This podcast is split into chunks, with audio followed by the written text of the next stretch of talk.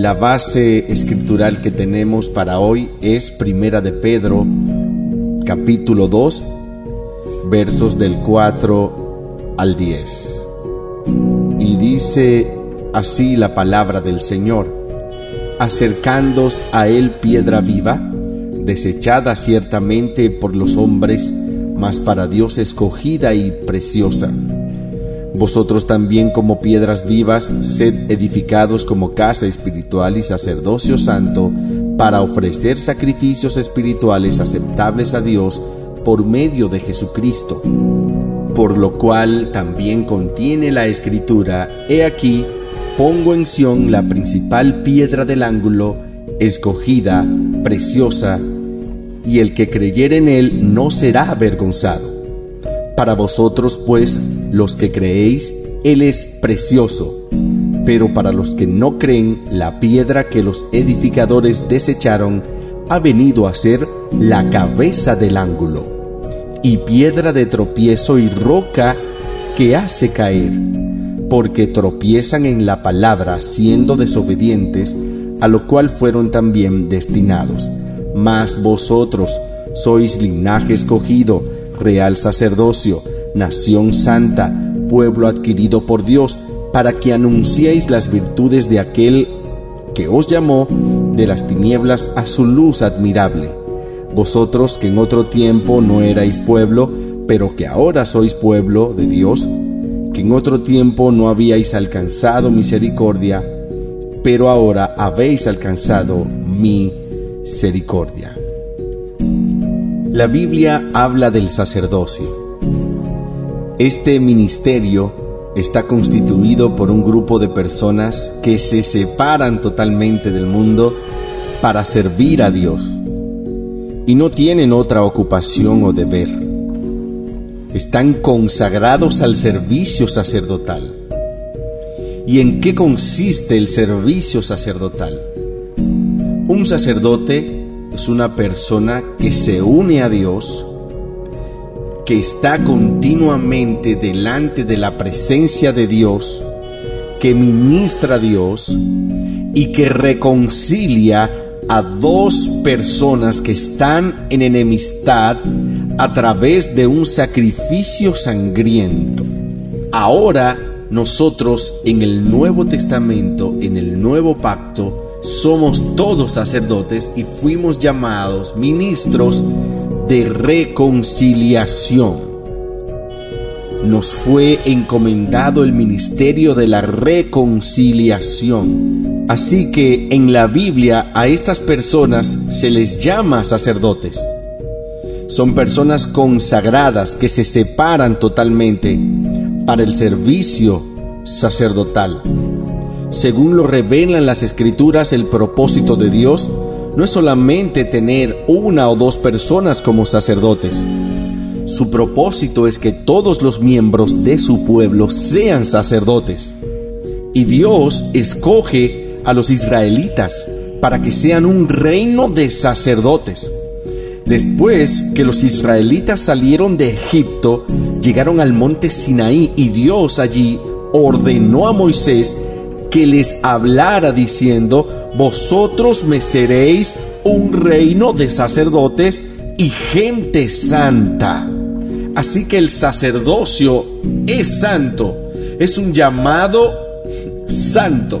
Pedro, lo que acabamos de leer, acá afirma que lo que Israel perdió físicamente como nación, lo ganó la iglesia espiritualmente.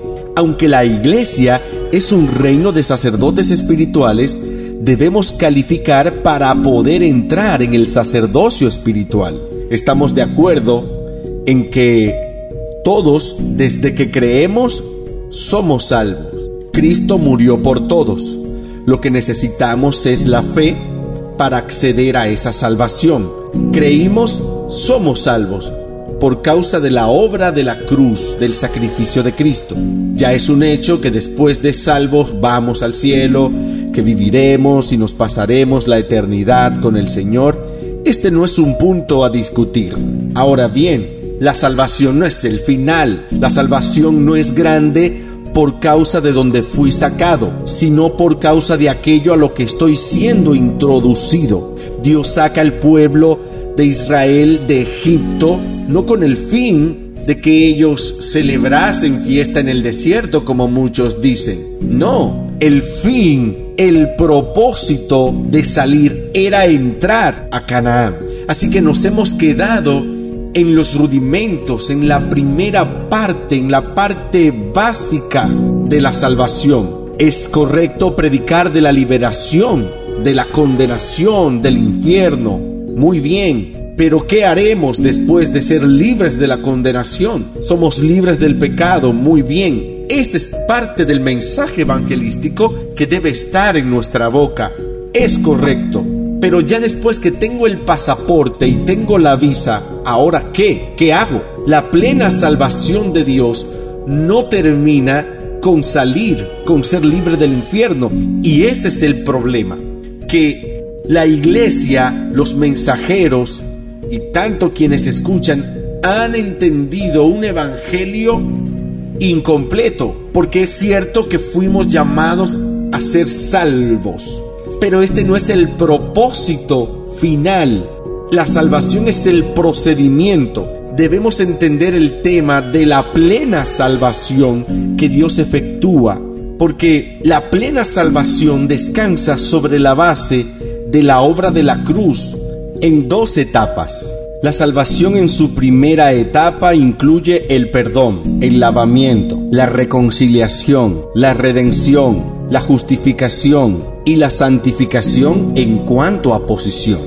Por ejemplo, usted necesita el perdón a causa de las transgresiones, de los pecados cometidos. Usted ha ofendido a Dios, necesita el perdón y esa es parte de la primera etapa de la salvación que se manifiesta en nosotros. Muy bien, necesita ser lavado, ser limpiado, porque el pecado ensucia reconciliado porque está en enemistad con Dios por causa del pecado, redención porque usted fue vendido al pecado y necesita ser recuperado. El Señor nos redime porque antes éramos de Él. Todo esto es parte de la primera etapa de la obra salvadora de Dios. Justificado es ser declarado inocente. Necesita ser declarado sin culpa por causa de la obra de Dios. Usted es inocente, tan inocente como si nunca hubiese pecado.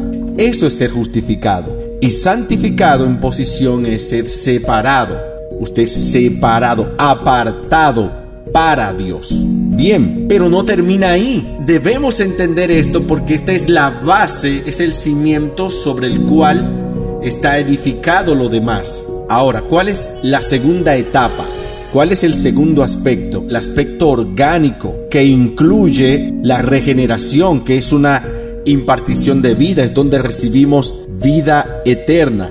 Es la conversación que Dios tiene con Nicodemo, Jesucristo. Le dice, tienes que nacer de nuevo, nacer del Espíritu. Y la regeneración está relacionada con la vida porque es recibir la vida de Dios, la vida eterna. En el aspecto orgánico usted es constantemente nutrido, recibe los elementos de la vida en su interior por medio de comer la palabra, el oír la palabra, eso que usted está haciendo ahora, escuchando la palabra, es nutrición su vida. Usted no se da cuenta, pero está siendo salvado porque la salvación no termina con salir de Egipto, es el procedimiento, es la primera etapa. La santificación tiene también etapas. Somos santificados en cuanto a posición, pero también somos santificados orgánicamente. Cada día la vida de Dios va permeando, va llenando cambiando mi manera de pensar por la manera de pensar de Él, mis inclinaciones por las inclinaciones de Él, mis tendencias por las de Él. Y esto se produce todos los días. Por eso el sacerdote tenía que comer todos los días del pan. Todos los días tenía que comer de la harina fina, preparar la masa para comer, comer del maná diariamente, la palabra de Dios, la vida de Dios produce en nosotros la santificación diaria que es también progresiva.